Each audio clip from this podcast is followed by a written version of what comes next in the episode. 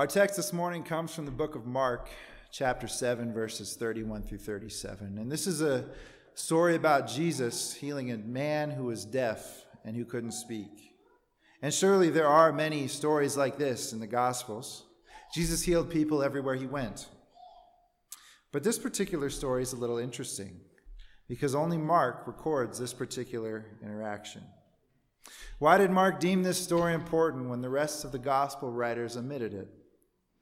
What does this particular man who was healed teach us about Jesus? And how does this story fit with the prophecies preceding the life of Christ? In only seven verses, these questions are answered, so let's get into it. Once again, our text this morning is Mark 7 31 through 37. Would you please stand as you are able for the reading of God's holy word?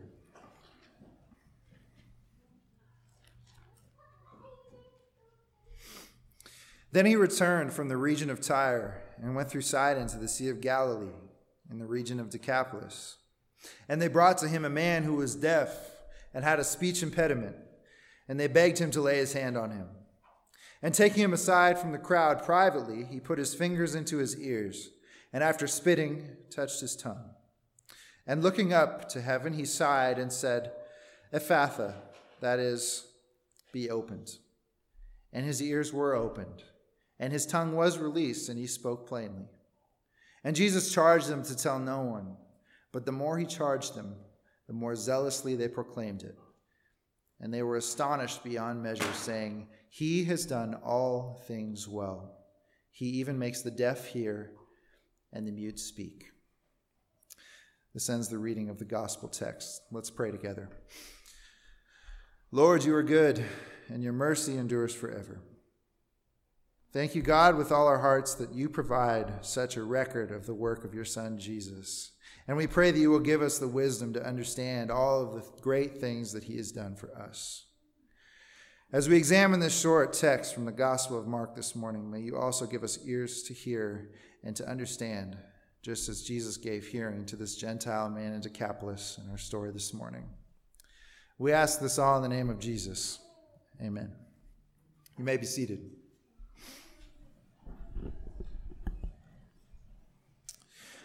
Before we dig into our text this morning, I want to point out the strange journey that Jesus is on.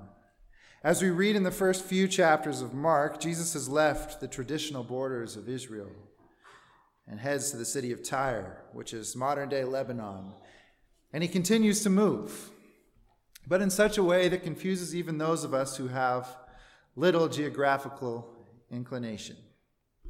Jesus leaves Tyre and he travels north to Sidon, and then he heads east, and then he heads back south, and then back up to the Sea of Galilee. I can see that most of you don't have a map in front of you this morning. That's fine. But you just heard the directions in which Jesus was traveling. Um, and if you miss it, let me just recap. From Israel, Jesus went north to Tyre, further north to Sidon. Then he heads south. Then he heads east, I think, is the direction for you guys. And then south to the southern shore of the Sea of Galilee to the region of Decapolis, where our story this morning takes place. That's a lot of different directions. Keep in mind, too, that Jesus isn't driving a car on this journey, he's walking in sandals in the dust with his disciples in tow. Imagine their frustration with this particular itinerary. And the natural question would be why? Why would he choose this route? This seems more like Israel wandering in the desert than a sensible route for Jesus. Well, the answer is actually really simple. We don't know. but nevertheless, Jesus knew why he chose this route, and that has to be good enough for us. Here in our text, Jesus arrives at the region of Decapolis and is presented with a man who the text says is deaf and had a speech impediment. Now, we don't really know anything about this man, there's no background information. Was he deaf at birth? Or did something happen during the course of his life that made him deaf? The translation also waters down this man's condition. He is certainly deaf, but the speech impediment or the word speech impediment, is putting his speaking condition a little lightly. The Greek word used in this text for speech impediment is mogilalos. And this particular word is only used twice in all of Scripture, and just once in the New Testament. And a more accurate translation of the word mogilalos would render a meaning of essentially mute. This man's speech is so garbled that he is beyond comprehension, which is understandable since Hearing plays such a prominent role in speech. Essentially, this man is deaf and mute. The only other time mogilalos is used comes in the book of Isaiah, chapter 35, verses 5 through 6. Earlier this morning, we read from the text from Isaiah 34, 8 through 17. That was a pretty rough passage, wasn't it? Yeah. In this passage, Isaiah is delivering grim words to Israel. Words not of hope, as we could tell, but rather a message of impending doom. That the judgment of God was incoming. And the people were going to endure a period of severe desolation. This is a dark picture being painted by Isaiah in this passage. It almost sounds like something from the mind of Edgar Allan Poe. But this is a culmination of the destruction that God had planned for Israel, and the future seems bleak.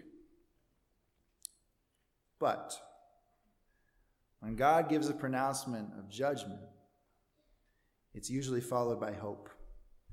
Because God promises never to abandon his people.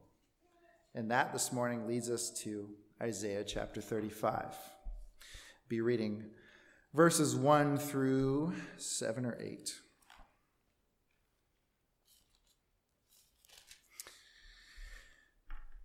The wilderness and the dry land shall be glad.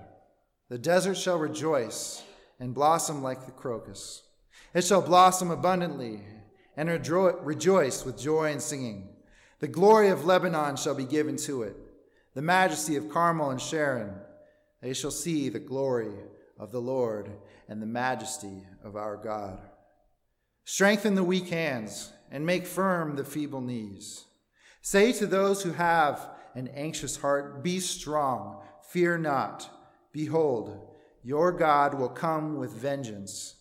With the recompense of God, he will come and save you. What a contrast. Despite all of their shortcomings, God still promises Israel that salvation is for them and that he will use Israel to bring salvation to the entire world. And here we reach the climax of this passage, picking up in verse 5. Then the eyes of the blind shall be opened, and the ears of the deaf unstopped. Then shall the lame man leap like a deer, and the tongue of the mute, there's mogilalos right there, sing for joy. For the waters break forth in the wilderness, and streams in the desert. The burning sand shall become a pool, and the thirsty ground springs of water. In the haunts of jackals, where they lie down, the grass shall become reeds and rushes. And a highway shall be there, and it shall be called the way of holiness. The unclean shall not pass over it. It shall belong to those who walk on the way. Even if they are fools, they shall not go astray. What a difference Centuries before God sent Jesus to redeem the fallen world, he gave this message to his people through the prophet Isaiah. He looked past the desolation and the destruction, past the abundant sin of the world, and in Israel specifically, to the future when his kingdom would break through. When he would send his son to the world to strengthen to weak, the weak, to bring sight to the blind, hearing to the deaf, and to loosen the tongues of the mute the lame would leap for joy. Surely Mark has this in mind as he records this particular story in our text this morning. And while I assume everyone listening this morning can still hear, at least to some extent, can we relate to this feeling? Do we sometimes see the world or our lives as depicted in Isaiah 34?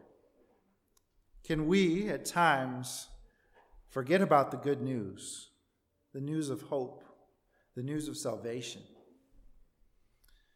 I know I can. I get caught up in the struggles of, of life right now. And unless I'm careful, I have a tendency to focus on the hard things that I'm facing in the moment. But there is hope because Jesus has brought salvation to the world, and it's for everyone. And as spoken by the prophet Isaiah so many years ago, Jesus opens our eyes to see, our ears to hear, and loosens our tongues to speak and proclaim his coming glory to the world. And there is no better news than that. And what better way to illustrate this hope amidst the desolation than with this story of a deaf man? In my humble opinion, one's hearing is the very most important of the five senses.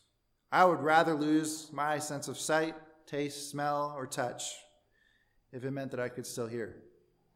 How isolating life would be without the ability to communicate. My grandfather is in his mid 90s, and over the course of his life working construction and around heavy machinery in the Army, uh, without ear protection, of course, he has all but lost his hearing. I spent a large chunk of my childhood at his house, and I have wonderful memories of my grandfather. We played make believe as we pretended to roast mini marshmallows over a campfire of Lincoln logs on the living room carpet right before I took a nap. We watched countless baseball games together, and I know that much of my passion and agony of being a Mariners fan comes from my time spent with him. But as I got older, and gradually, his hearing got worse and communicating got more difficult. I can't imagine how difficult it must be to sit in the living room, surrounded by your family, with everyone telling stories and laughing and reminiscing, while sitting in the chair in the corner and not understanding a word of it. How isolating, how depressing, and how difficult it must be to see the hope in that. This is the reality that the man in our story this morning faces. He had been unable to verbally communicate with anyone for an undefined amount of time, but long enough to where he couldn't speak either. Facing that darkness of isolation, alone. But Jesus has come to town. And listen to the sense of urgency here in verse 32. And they brought to him a man who was deaf and had a speech impediment, and they begged him to lay his hand on him. Jesus' reputation precedes him. These men rush this man, presumably their friend, right to Jesus, asking him to lay his hand upon him. While they don't explicitly ask for it, clearly they're hoping that Jesus will heal this man. And they are not only hoping, they are begging. Jesus to heal this man. As it says in the text, for this man cannot appeal on his own behalf. I want you to notice that there is no mention here of any doubt on behalf of these men. You don't hear them ask, Jesus, can you heal him? No, no, they have perfect faith that Jesus is up to the task. And Jesus grants their request. The text tells us that Jesus took him aside from the crowd. In Mark, we read of a few instances where Jesus is secretive about his ministry. And one possible explanation for this is Jesus' political awareness. Often, when he pulls someone aside and charges the person not to tell anyone what happened, it's because the rulers would not take kindly to it. And making enemies of the rulers would severely impact Jesus' future ministry. So Jesus pulled him aside, and he privately put his fingers to the man's ears, and he spit and he touched the man's tongue. To be clear, this also seems a bit strange. In Jewish tradition, this would be an appalling misstep because spit is considered an unclean fluid. One possible explanation is based on tradition. You see, in, often in these times, healers within the community would use spit as sort of a, of a medium in order to communicate their healing power to the people whom they were trying to heal. It could be that Jesus simply did this because it would make the man to whom he was bestowing the miracle more comfortable and more at ease. Another explanation is far more symbolic. Here we read Jesus is using fluid from his own body to heal this person and restore this person. Maybe foreshadowing to when he would later die on the cross, using his own blood to restore our bodies in heaven. Either could be true. The only way to know for sure would be to ask Jesus himself. So, continuing on, he pulled him aside. He touched his ears to his tongue. And in verse 34, scripture says, Jesus looked up to heaven and he sighed and commanded the ears, or commanded the man's ears to be open and his voice to become clear. And immediately the man is healed. Jesus looked up to heaven and he sighed. This seems to be a fairly trivial detail at first, but this is really important. This is Jesus here in communion with the Father. He is appealing to the Father to intervene and heal this man through him, and by the power of the Holy Spirit, this man can hear. Is that not true for you and for me? Are we able to hear and understand the Word of God without the Holy Spirit intervening? Are we able to share the gospel without the Holy Spirit loosening our tongues? No, we're not. And in that sense, we are exactly like the man in our story today. Brothers and sisters in Christ, my wife and I moved from Seattle to Sidney, Montana back in January of this year, which means I've been an associate pastor for almost 10 months. That accounts for less than 20% of my time in ministry. And in the past four months, I have more than doubled the number of sermons I've ever preached in my life. And I want to admit something to you this morning. I know you don't know me very well, but I want to admit this. I struggle writing sermons. If you ever have the privilege of meeting my wife, she can attest. She knows that the week leading up to one of my sermons, I will be in the office far longer than usual. She knows that I will be exhausted, and that occasionally she might need to make dinner plans on her own. On weekends that I preach, I usually arrive at my office early and stay late into the night. But I don't want you to hear this as bragging about how pious or how studious I am. No, no, brothers and sisters, this is a confession.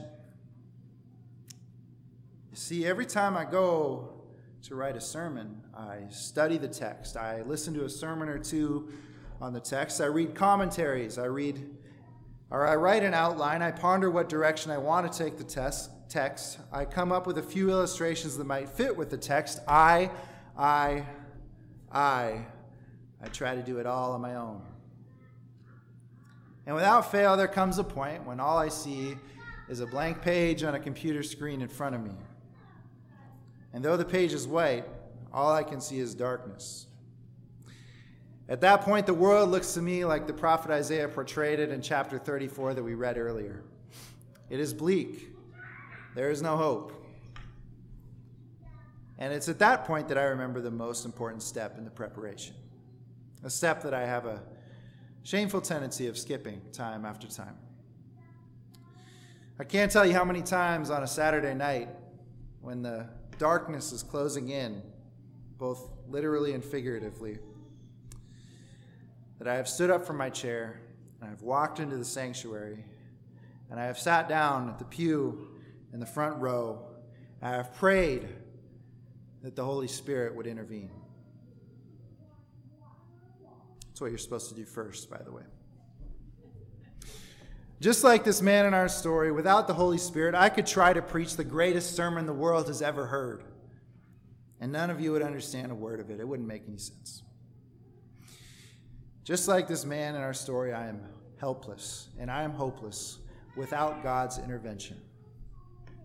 We are helpless and we are hopeless without God's intervention through the Holy Spirit and without Jesus' sacrifice on the cross. Quoting R.C. Sproul, before the Holy Spirit opens us to the things of God, we are as deaf to the word of God as this poor man was deaf to all verbal communication. And until the Holy Spirit cleanses our hearts and regenerates our soul, what we have in our mouths is mere filth The poison of asps is under our lips, and our tongue is used to utter blasphemy and poison it until it is made free from the chains of sin. Back to our text in Mark, picking up in verse 35. And his ears were opened, his tongue was released, and he spoke plainly. Not only did the man speak, but he spoke plainly. He spoke clearly so that everyone could understand him. And that's exactly what he did. Because though Jesus charged him not to tell anyone, which again was likely to avoid being simply seen as a miracle worker or healer,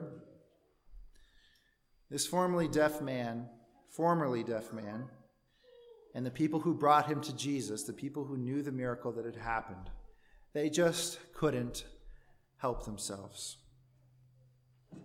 That is a beautiful depiction of the power of the Holy Spirit, isn't it? God's power and God's love and God's mercy is so strong that through the Holy Spirit, not only can we understand the scriptures and comprehend who God created us to be and what Jesus did for us on the cross, but we can't help but share that news with others. All around us, we see hurting, we see brokenness. We experience our earthly bodies failing us.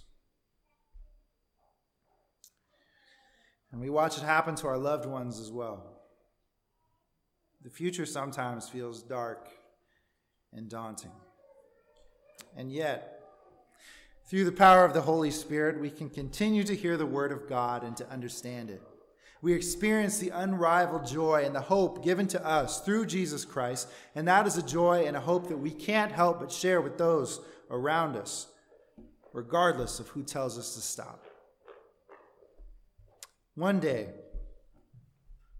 hopefully soon, Jesus will come and he will restore us back to perfection. The lame will walk, the blind will see, the mute will speak, and the deaf will hear. And I'll tell you, I cannot wait for the day to come when I see Papa sitting in the chair gazing out the window. And I greet him from the stairwell. And he smiles, the smiles to this day that still lights up a room. And for the first time in years, he immediately greets me back.